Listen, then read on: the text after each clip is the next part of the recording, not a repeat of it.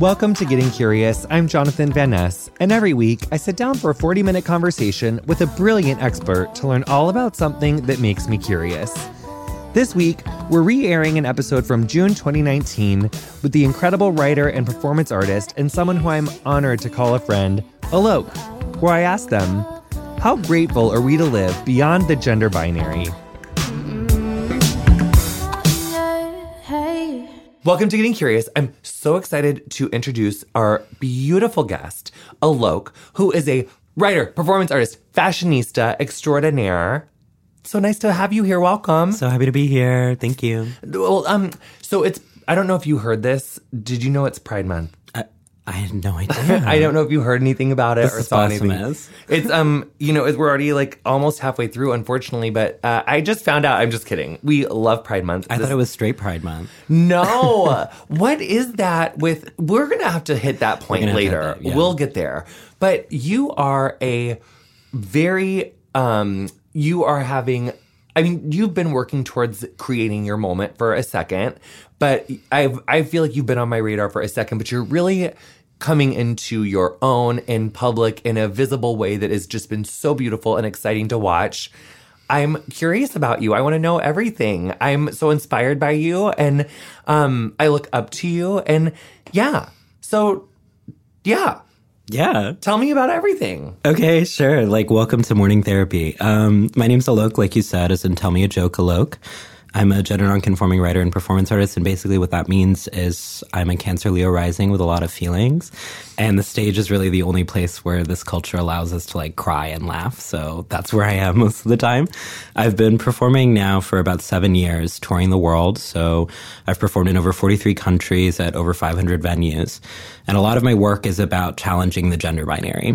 Um, so I guess like my sort of soapbox is I think it's so wrong that we tell people that there's man or woman, male or female.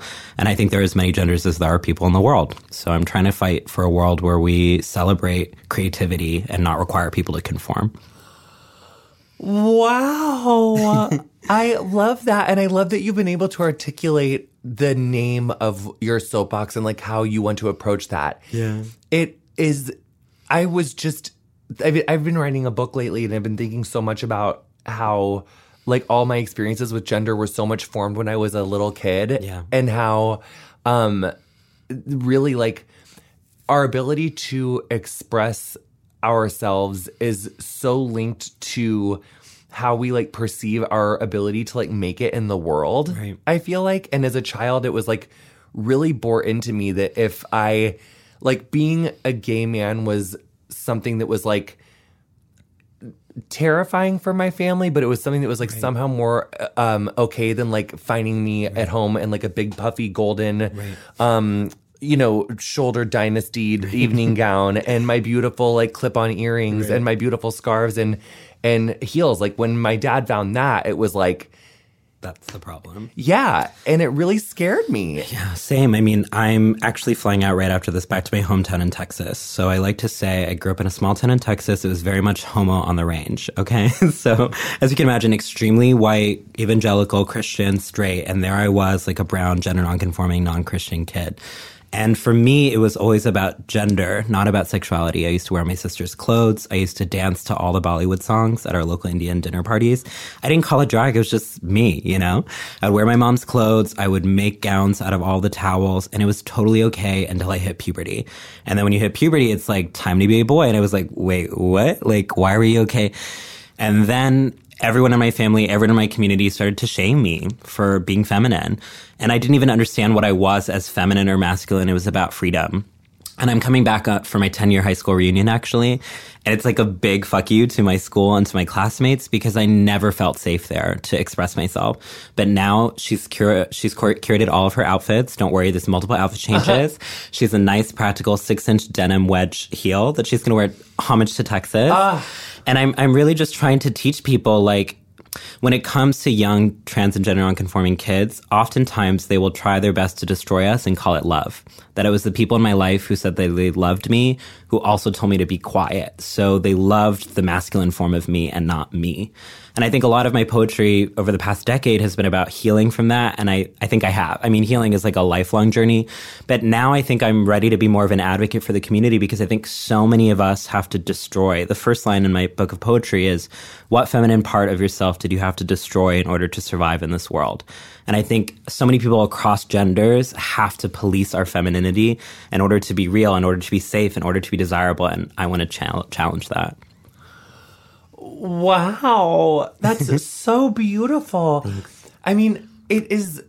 I feel especially in like gay male culture, it's crazy. Oh my god, it's so traumatic. It's literally so traumatic. But I Yeah. do think that there are um fringes where it's starting to open and become like more supple and gorgeous and feminine. Like and like even just in our ability to be like to voice your attraction to like non-binary Right. people and to Right. see um like just to see like the lack of fun that's Right. in that's like in like That's what it's about. It's about fun, actually. it is. Yeah. Well, it's just like the la- it's like such a rigid um I don't know, I just think that like the way that we celebrate masculinity and femininity is so rigid. so rigid.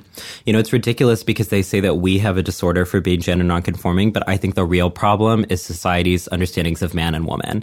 Like cis people are having to live up to a completely unrealistic standard where you're not allowed to have emotions if you're a man and you're not allowed to be competent if you're a woman, and that needs to be challenged.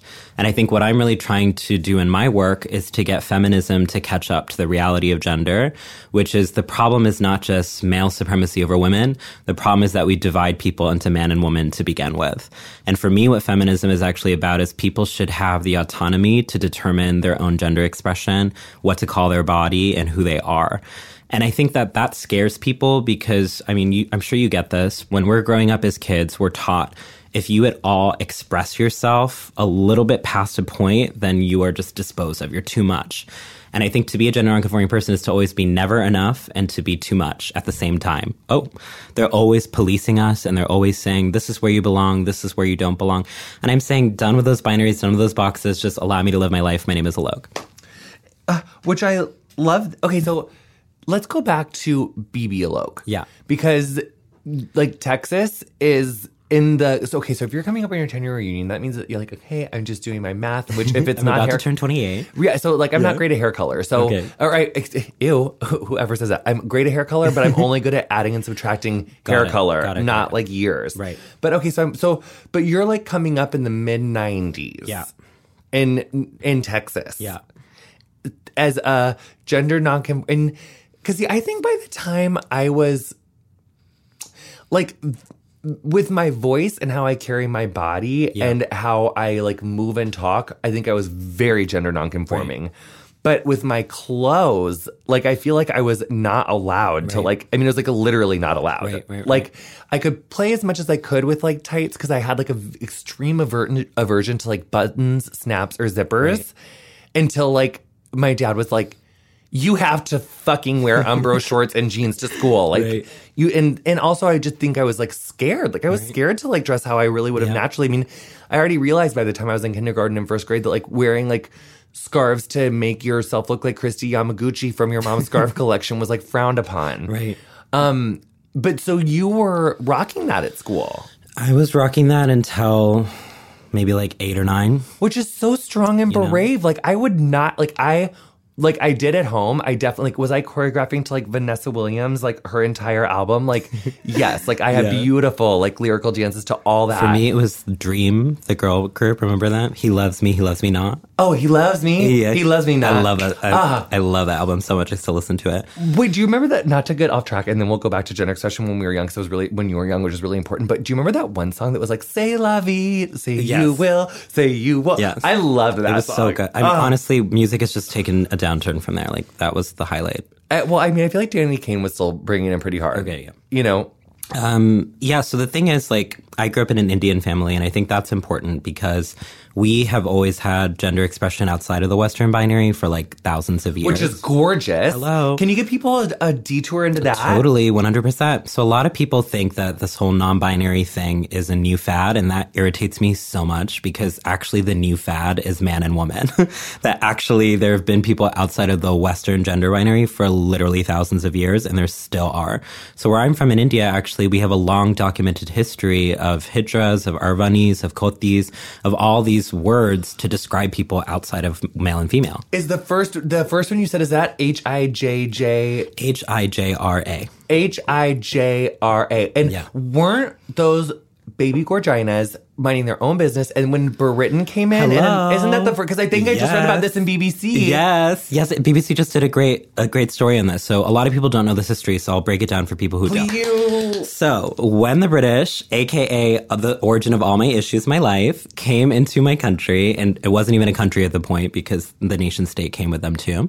The first, one of the first things they did is they criminalized queer people. So they did two acts. One was the sodomy law, which was recently repealed, Section 377. And the second actually was the eunuch ordinances law, which single-handedly criminalized gender nonconforming people. So what they would do is they would forcibly strip trans feminine gender nonconforming people, sell their clothes, and make them wear men's clothes. And this is a tactic of colonization we've seemed to have forgotten. It happened here in the United States as well, where indigenous people were forcibly assimilated into man and woman. So indigenous men had to cut their braids, indigenous women had to wear dresses, that we took a very European white gender binary and we imposed that onto people of color, indigenous people. And so for me, when we say that non-binary is a new fad, I'm like, actually that's racism because this has been around for a very, very long time. It might be new to white or European consciousness, but black and brown people have had this for a very long time. We're going to take a two second break. We'll be right back with more Alok after this teeny little break.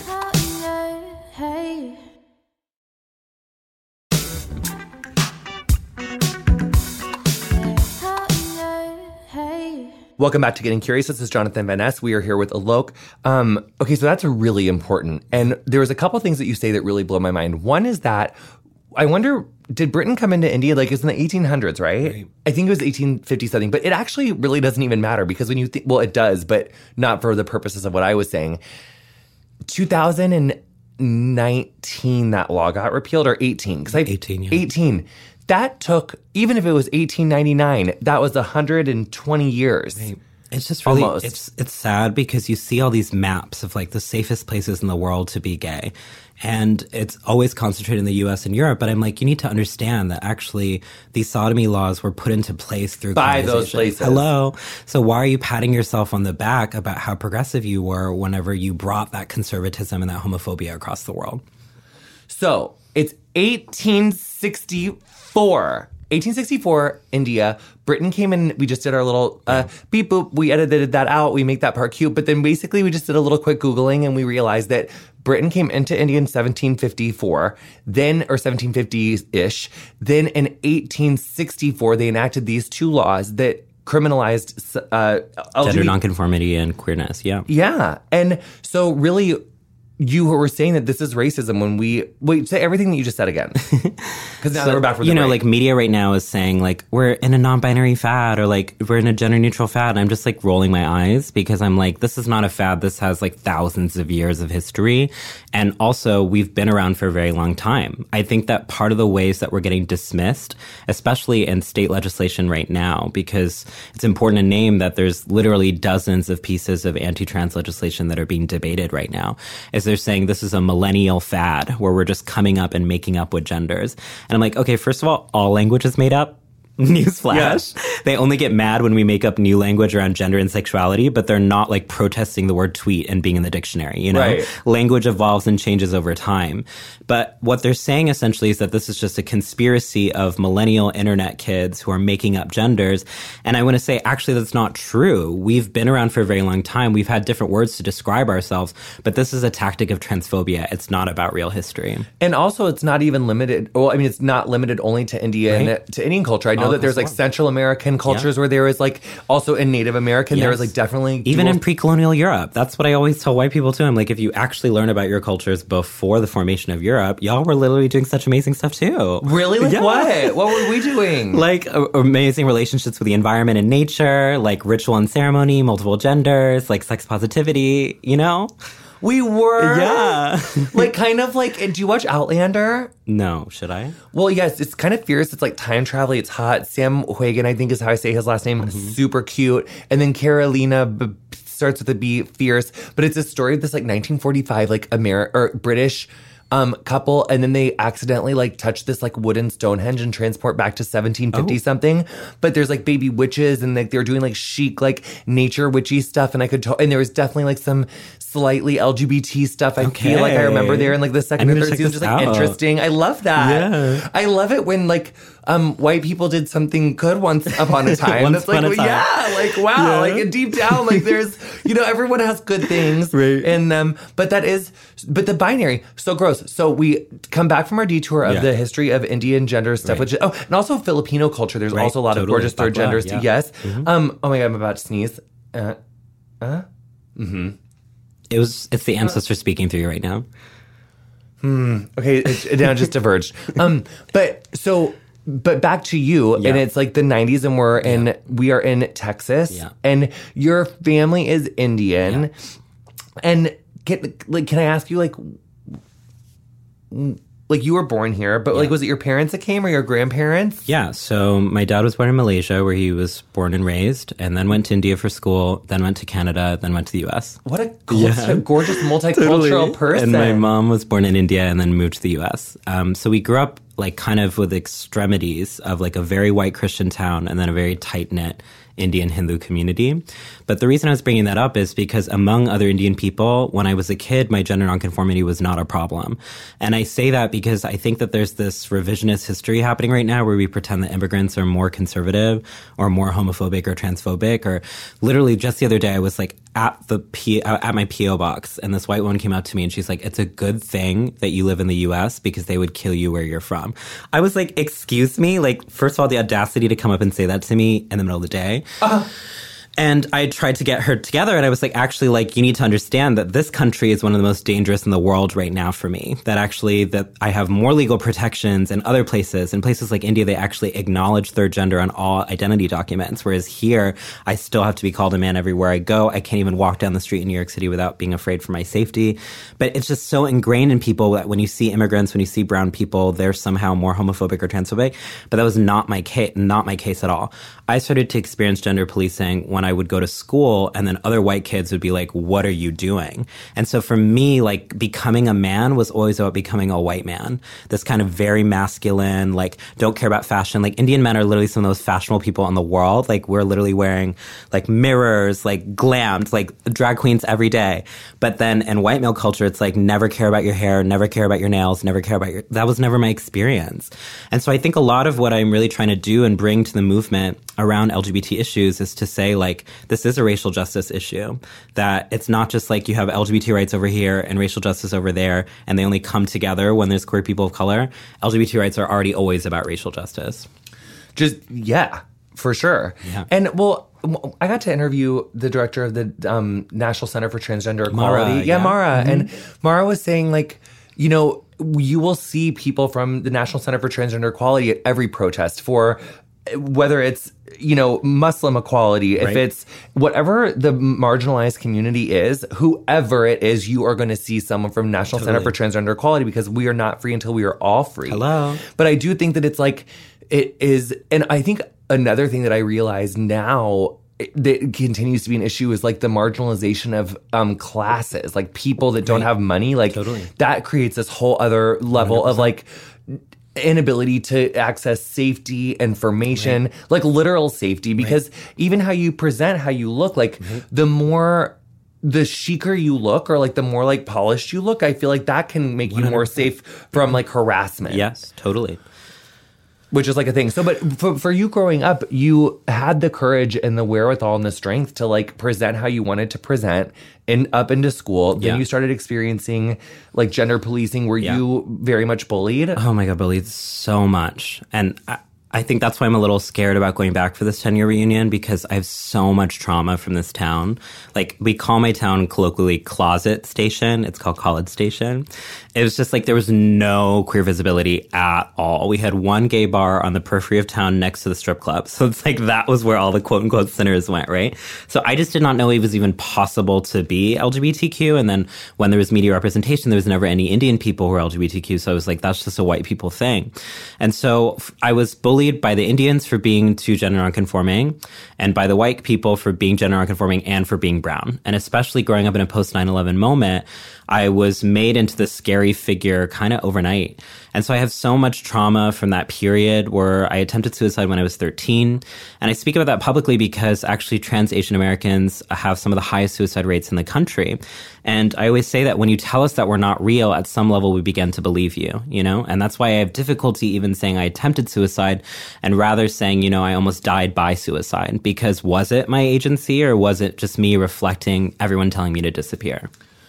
Wow, that is fucking heartbreaking. So you, I, that is one thing that has really blown my mind as a white person. The, and just like I came from like a rural cornfield in the middle of America during 9 11. Mm-hmm. I was very out living as a gay, like little, like ninth grader then. I mean, I was very out, very queer. I mean, like mm-hmm. just because I went by Jack then, it's like just Jack, like from Will and Grace was like, mm-hmm. it was either that or faggot. Like it was one of, was like one of those They used two to call me things. Faggotron, which I've since reclaimed. I'm like, that's kind of a cute look, right? It- It's like uh, you know, does, what, but do you notice how like if I recount my experience of like being called faggot to people, like people like cringe. They do. Like they get so like, and whereas like for me, it's like if I hear someone say faggot to me to this day, like I turn my head assuming that someone is like Literally coming for me. like that was just the, the name that I was called all the time. yeah, like I, it's not, it, it literally doesn't even like move a hair on Right. my head. Right. So, how did you get through high school? Like, how did you do that? I mean, you are you did not. Ha- oh, but that I was going to say back to the whiteness and of Yeah.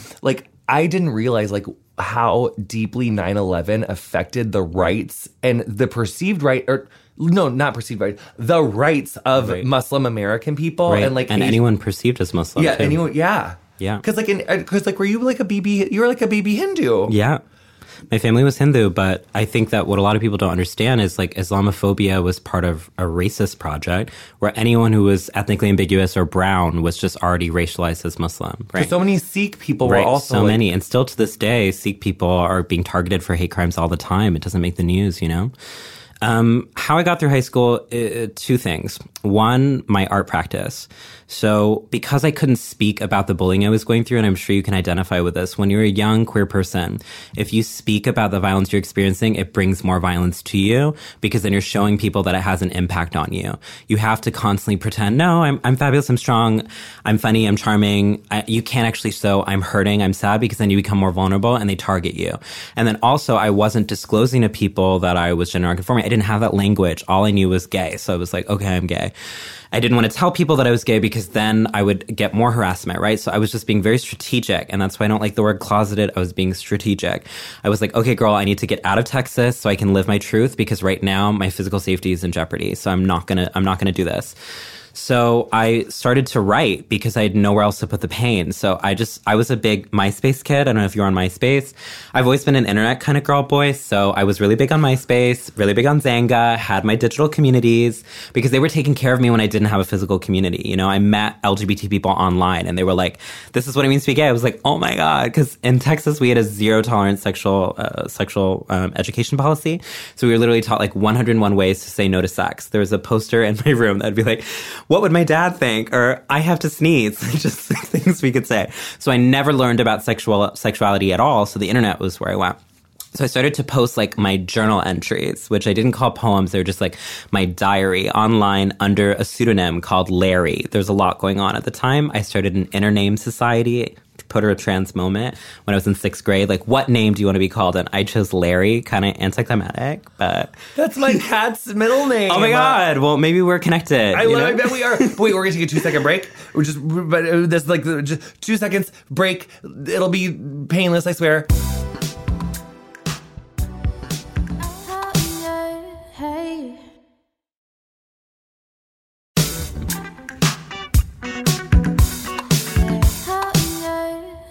Welcome back to Getting Curious with Alok. And so basically, sixth grade, Yes. you started like a literal, n- like pronoun slash name preferential Yes, thing totally. before it was even fucking People chic. Call me like, Larry for years. Some some of my friends from high school still like will call me Larry. I'm like, what?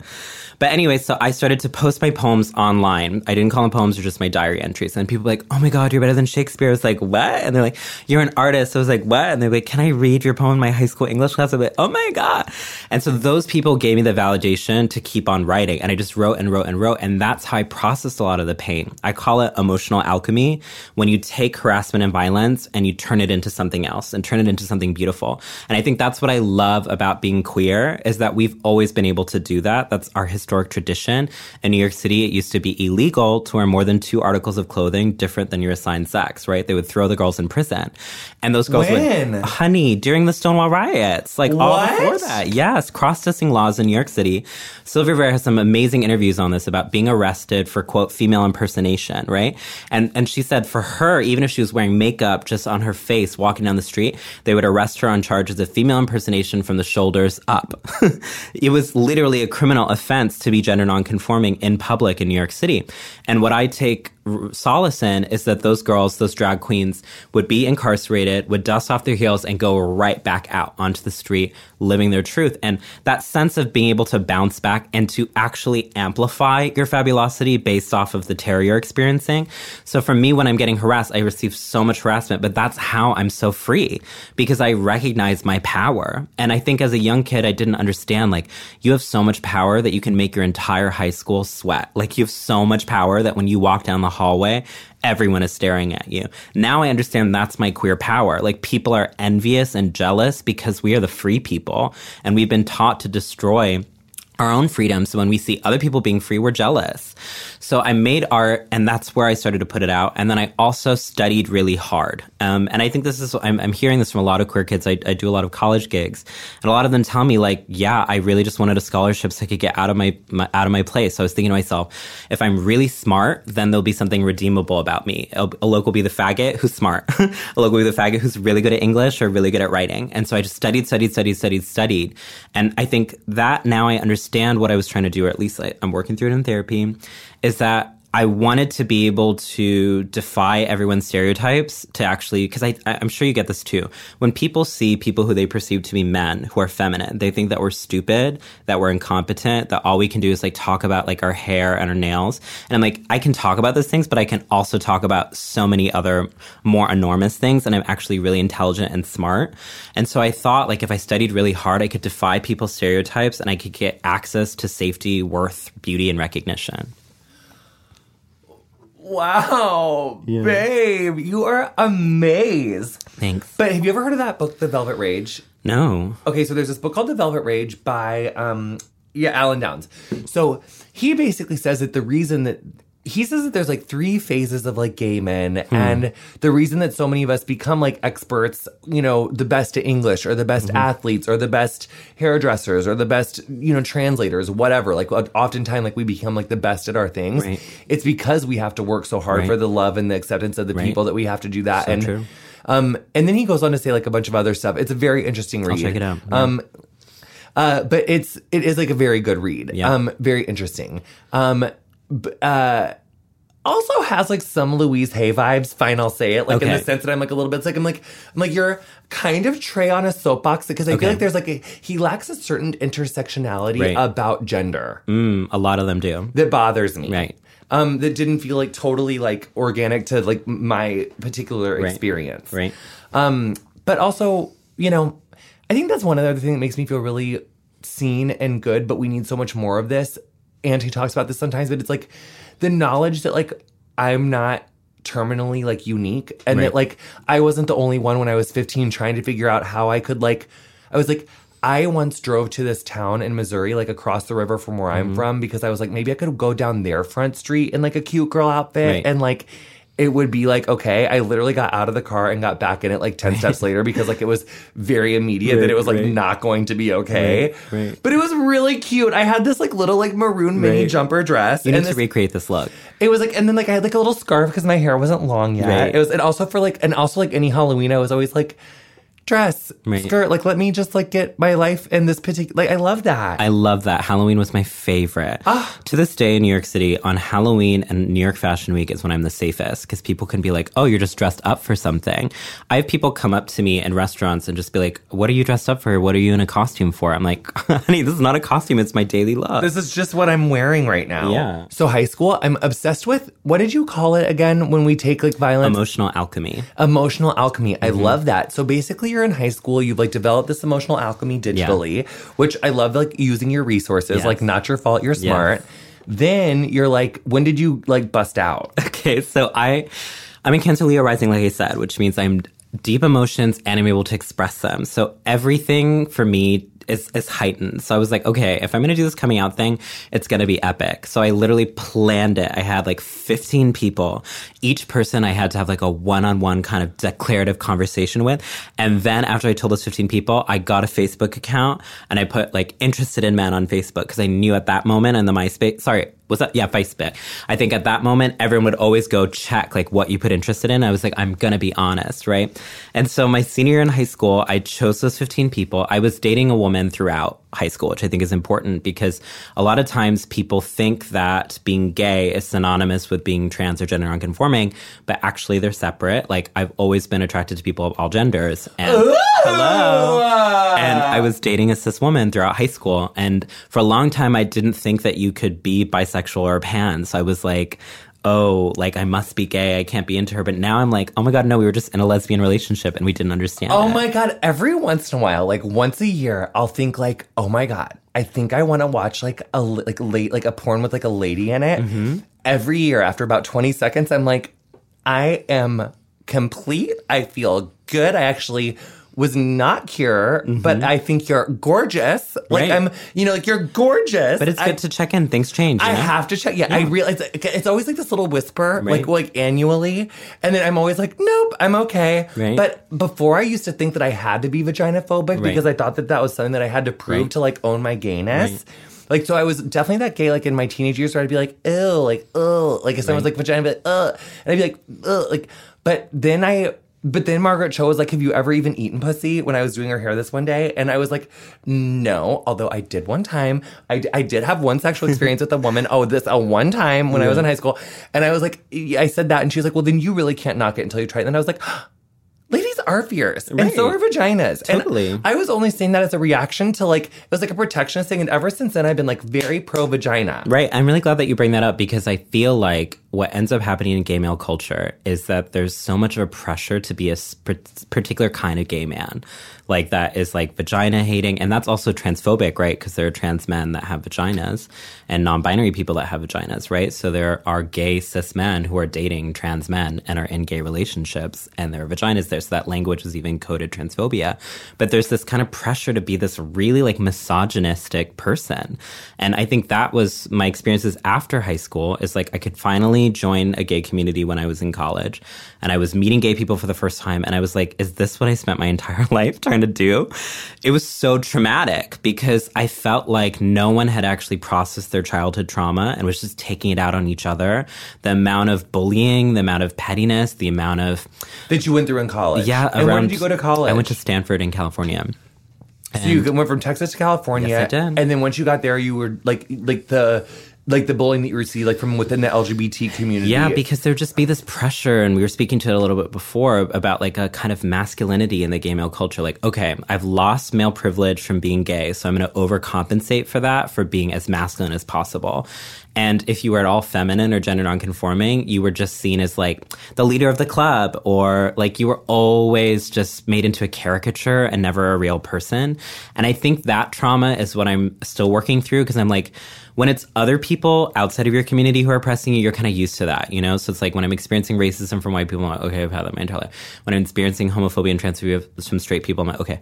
But when it's within the community, you're like, really? You should know what it's like. But this is what I've learned being a gender nonconforming person. From all fronts, people are projecting on us and they discriminate against us. And the trans movement, they'll say, you're not really trans enough. If you are really trans, you should be taking hormones. You're making us look bad. You're too visible. And the gay movement, they'll be like, you're just a gay man that's confused. You should be more masculine. I'm like, what? But then I, I've started to really learn, and I think college was an exercise in this of like, I'm not responsible for other people's projections. I'm really not. And that's a really hard thing when you're a queer person because you you learn how to be a, a people pleaser for your safety. Like when I was younger, I learned how to crack the best jokes, how to compliment everyone, how to make other people feel comfortable so they wouldn't attack me. And I still see that coming into my life now where I can disarm and charm people. But I'm like, actually, no, I'm going to take up space and you're going to call me a bitch. I'm going to take up space and you're going to say that I'm um, stupid or irrational. But that's just your misogyny, not, not anything to do with me. Yes. I have really dealt with that so much too. Right. Like it but you're so um yeah, your way of words, like being able to like, speak words that. So you go to Stanford. Yeah. And so basically your whole 20s once you come out, you're living your same gender nonconforming but like not you're like you're just like a pan gender and Yeah. like a pansexual like gender nonconforming queen. Yeah. So it took a while to come into those terms. I still like I only really started presenting in the ways that I do now after I left school. And that's honestly the case I think for a lot of us because at school there was still that kind of masculinity where I felt like I would be targeted, I would experience sexual violence. I didn't feel safe. I felt safe like at like a queer party but not on like a day-to-day kind of thing. And this is, I think, something that I'm really thinking about these days with this kind of gender fluid moment. People are comfortable with gender fluidity when it's on a billboard, when it's on a runway, when it's on a photo shoot. But when it's sitting next to you on the train, then it's threatening, right? So it's like they'll be okay with us as a spectacle, like, oh, you're just dressing up for something. But if you're just living your life, then it's a problem. So after I graduated from school, I moved to New York because I needed to be around other trans people. Like I really was seeking like people in my life who would understand what I was going through. And for the first time, I met other trans and gender nonconforming people of color, and I gained the courage through them seeing me and being like, "We see you for who you are," to start wearing dresses and makeup and growing out my hair. And that was, I think, a, the chapter of my life that has been the most traumatic because that's when the physical violence started. Mm. So you come to New York and that was when you experienced like your like physical violence for the first time. Yeah. Um, and, and I still do. And I think people get so shocked by this, but I'm like, this is the reality for us as gender nonconforming people, especially gender nonconforming people of color. Every single day in New York City, people spit at me, they laugh at me, they take photos of me without my consent, they yell things at me, they film me. Sometimes they push me, they shove me. I've been physically attacked, I've been sexually harassed. And the thing is, it doesn't stop. Like you're on the train, people are messing with you. You're walking to the restaurant, people are messing with the restaurant. You go to the bathroom, people are messing in the bathroom. And it really has changed my entire life and I think affected my entire art because there's never a moment of peace or, or, or like clarity except for when I'm with other gender nonconforming people. And that's why I wanted to use this as an opportunity to say, I know this is a bit a big week for you, but like your visibility of seeing you with a beard and wearing a skirt has meant so much to me too because I'm like, people are always like, what the hell are you doing? And I'm like, what? It's not a big deal. But I really feel like at every level, people are trying to invalidate me. Which is so unfair. It's so unfair. It hurts so much. And I mean, it, I feel like I, when it comes to gender expression, I feel like it was literally physically like my natural inclination to express it and to feel comfortable in a non-binary gender expression was like physically beaten out of me from like Yeah. a very early age and Yeah. i was taught to be like very terrified of it and i was only allowed to like test my boundaries as much as i could which as i came into like my 20s and as a hairdresser like really the ways that i could challenge it the most was like on halloween or by wearing tights to going to yoga Right. or joining like cheerleading or Right. even doing gymnastics but Right. like those sorts of ways were like the only ways that like I felt because like like with I guess I could have done like because those are the things that I was like the most passionate about. Right. Like I didn't like really like want to go into theater necessarily. I was I played violin, which I loved. I played cello. I loved violin so much. we need a duet moment. We do. we should really should. Or Yeah. we, like a Thorgy Thor. We can do like a little like Yes. trio. Yes. Um, but you guys are probably way better than me. Um, but uh, but yeah, I mean, I I think I it it got to this point like pre Queer Eye and post doing hair where it just like I was raising cats and going through a lot of like really ter- like awful, horrifically challenging personal things like losing parents, people with cancer, just and just expressing my gender was like something that was like it came out going out at night or like it just I was going to the salon and just like putting one foot in front of the other and like it just wasn't really on my radar cuz I was just getting through my life. But every time I had a chance to play with it, I was like always there to play with it. Um I didn't realize like how important it was like putting a name to what my gender is or even like putting a name on it. I just I literally it's like what I and I even in that interview like I didn't really like I just was talking to this amazing person about this partnership and about gender and people had been asking me about like what is your gender expression like for basically like since queer I came out. But I guess I just never I always just thought that I guess I just like didn't know that we had a name. Right. That really was like kind of what it came down to. Right. I always knew that I really looked up to people that were non-binary. I just I think I just remember like being torn out of dresses as a child and thinking that like, you know, like an exact quote that was like said to me at like under the age of 10 was like, I don't care if you suck dick. I don't want you to get AIDS Yeah.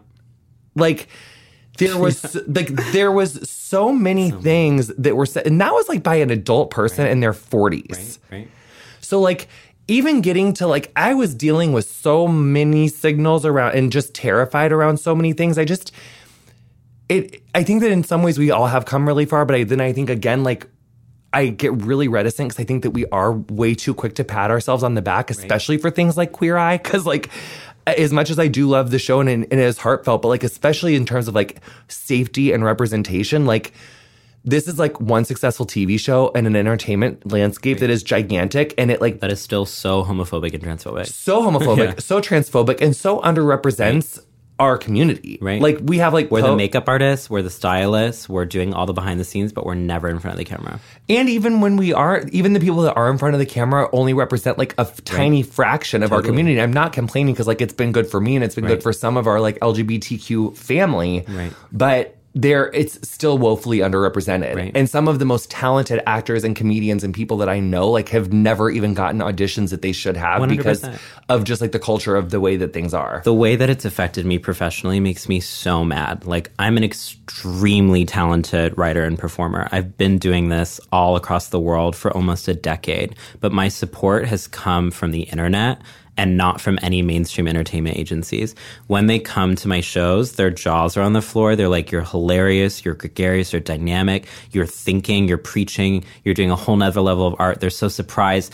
I'm like, let's get rid of this diamond in the rough kind of conversation because my community has always seen me for the diamond that I was. It's just when white, straight, cis men validate us, then we blow up, you know? And I want to interrupt that cycle, the cycle of Madonna stealing from Vogue and then making it be a thing. Like, why do we have to have these institutional gatekeepers? And that's why, for me, it's really important for queer people to support queer people professionally and to actually say we should not need straight validation or like a stamp to say this is an appropriate gay, but to actually support one another. So for me, everywhere I'm performing, I try to find another trans artist of color to try to uplift them and their work. I try to find ways to pay all the queer people that I'm working with to hire queer visionary teams, makeup artists, hairstylists, because I'm like, this needs to be a movement, not just a moment. I'm really big on that too, especially with comedy. It's always if they always LGBTQ, always female, if not LGBTQ, like just always people of color, diversity. Like I don't want like to have like I don't want this platform of comedy that I've been given, which is so lucky and random. And like I've I've gotten to do tours and stuff that like I have earned, but not in a way that like Right. other people who've worked so hard that I respect so much. Like, girl, you gotta come with me. Yes. Yeah. Um, I saw that you were on Laverne's Instagram the other day speaking. That was amazing, major. And uh, tell me about your billboard. Totally. So I think you did this uh, campaign last year with Harry's. Um, so Harry's just reached out to me and said, "Hey, we're doing this kind of Pride collection. We're gonna put on billboards." I didn't really think about. it. I was just like, "Okay, cool, fun." And then the billboards started to come out, and I got so emotional because I was like, "Wow! Like I am a brown, bearded, lipstick wearing person in a dress. Like where do you see that?" And just having people from like Cleveland, Ohio, just random places messaging me like, "I'm seeing your billboard. This is the representation that I want." I've been, I can't tell you how many photo shoots I've been in where I'm edited out of the photo or the photographer will be like, do you want the best photo or the politically correct photo? I'm always made to be political correctness. I'm like, honey, I'm gorge. Like, Yeah. I'm fashionable. I'm everything. I'm beautiful. Why are you eliminating me? I'm always cut. And and I think to actually have that moment for myself opened up a new set of possibilities for myself because I think for so long I thought I only can be on a stage because that's where people are comfortable with people like us. If we're if they can think of it as like a drag show where they're like you're putting on a costume for the performance and then you go off and you're a man and you live a normal life. And now I'm feeling like the stage more and more feels like a cage for me because I'm like, okay, why is it that I'm only safe when I'm on the stage? Why can't I wear this look everywhere else? And when I moved to New York, as I was saying with my, my timeline, is when I started to perform more, I started to experiment with my gender more on stage, and then I was having so much fun. I was like, I'm gonna wear this just on the street. And that's where the violence started to happen. And, and I think that's what really breaks my heart is the kind of queerness that I'm fighting for is I should be able to walk in a seven inch heel in an amazing gown that I designed myself just to go get some coconut water from the corner store and everyone's just be like hi have a good day like and people conservatives in this country want to say this is a quote radical gender ideology and what it really is is just my ability to exist and function as a human being there's nothing radical about that It's literally older than Jesus. yes hello Yeah, like literally. Well, I think that you are incredibly strong and very visionary. What do people? Well, okay, actually, I have two things, and then we have to wrap up. But I could literally talk to you forever. Here's one thing I've been kind of struggling with, and I want to ask you a question.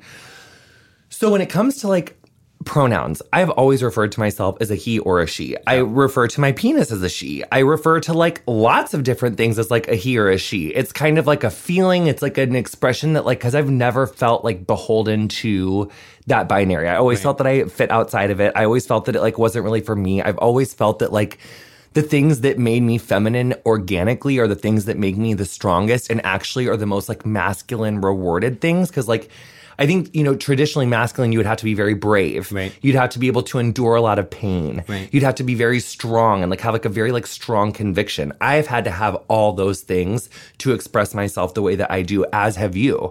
So it's like sometimes I feel like the things that make me feminine actually make me the most masculine if you're mm-hmm. looking at like the qualities that they come along with. Totally. So it's like I don't mind if people call me he or him because it requires me less conversation. It doesn't really like move a hair on my head like what you need to categorize me as because I've always known in my heart that like I'm not the binary's definition of a man and I Right. never needed to be. right And then, but so I feel fine with he, him. I feel fine with she, hers. I feel fine with they, them.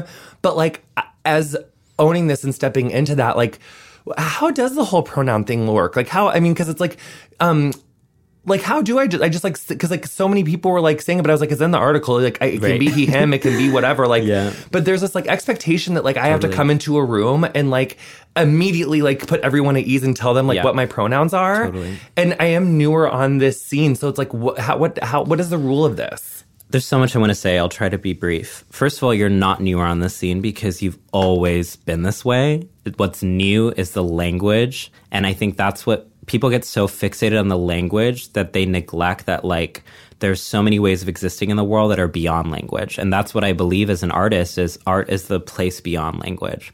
And so I think that you can have the sense of imposter syndrome to be like, okay, how do I represent the community best? Your obligation is to respect and re- represent yourself. There's as many ways to be non-binary as there are non-binary people. And I think what's really dangerous right now in the trans community is we're always thinking about how do we put the most respectable, responsible face versus how do I put my face?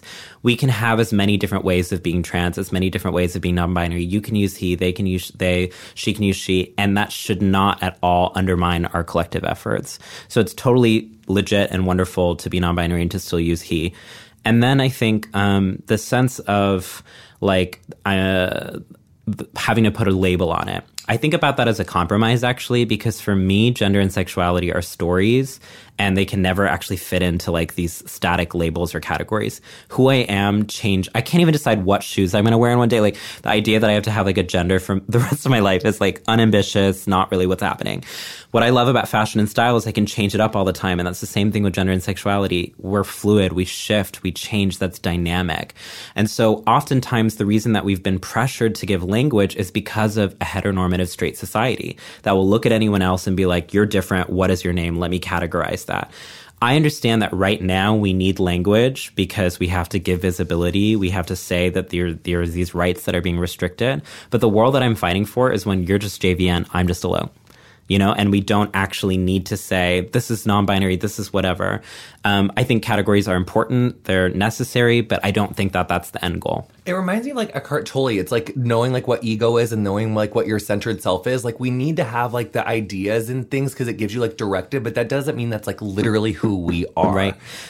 I think so often, like when I'm when we're talking about the entertainment media landscape, people look at us and just think that we are genders and sexualities. Like I'm so bored of just getting booked for gigs to talk about gender. I'm like, I can talk about loneliness. I can talk about heartbreak. I can talk about all these other universal things that you allow straight cis white men to talk about. Like we allow straight cis white men to be experts on everything. Why can't I be a weather reporter? I'm just putting this out into the ether. I've always wanted to be a weather reporter who gives fashion advice with the weather. Isn't that necessary? Bitch, do a YouTube. I might. I might. Because literally I'm we like You need to write the rules for yourself. I'm sorry, I'm screaming. Everyone in the other room is like, "You're screaming." Write the rules for the, this. You're right. Because I I, would buy that. I Thank would do you. that. I'm, I'm I'm obsessed. So where can people find you and like what's coming up next and what are you like most excited about? Totally. Instagram's the best place to find me. It's slash A L O K V M E N O N. And so many cool things coming up on the horizon for me. I'm coming out with a book uh, in May called Beyond the Gender Binary. So it's going to be a little primer for people to really understand non binary and the politics behind it. Like this coming May. Yes. So like in 11 months. Yes. Oh my god. Okay. Anticlimactic, but No, it's, it's okay, it's okay, it's okay, You it's know, okay. the publishing cycle's a little slow. It takes a second. Okay. You're busy. You're perfecting. And uh, I'm continuing to tour around. So I'm, I have a show in Atlanta this month, and then I'm going to be in Texas, my hometown, putting together our, our first Pride paid, Pride party in like a decade, I think. Good for you, bringing Yes. visibility back to the original Yeah, yeah, place. yeah. Well, I want to hear about how um, the reunion was. I be safe, have so much fun. Um, there's so many more things we could talk about. I know we have 40 minutes, but we just have to have you back. I love you so much. Thanks for your time. And Thanks for you having me. Yes. You've been listening to Getting Curious with me, Jonathan Van Ness. My guest this week was writer and performance artist Alok. This episode originally aired in June 2019. You'll find links to Alok's work in the episode description of whatever you're listening to the show on. Our theme music is Freak by Quinn. Thank you so much to her for letting us use it. If you enjoyed our show, introduce a friend and show them how to subscribe. You can follow us on Instagram and Twitter at Curious with JVN. Our socials are run and curated by Emily Bossick. Our editor is Andrew Carson, and our transcriptionist is Cassie Jerkins. Getting Curious is produced by me, Erica Getto, Emily Bossick, Chelsea Jacobson, and Colin Anderson. Hey.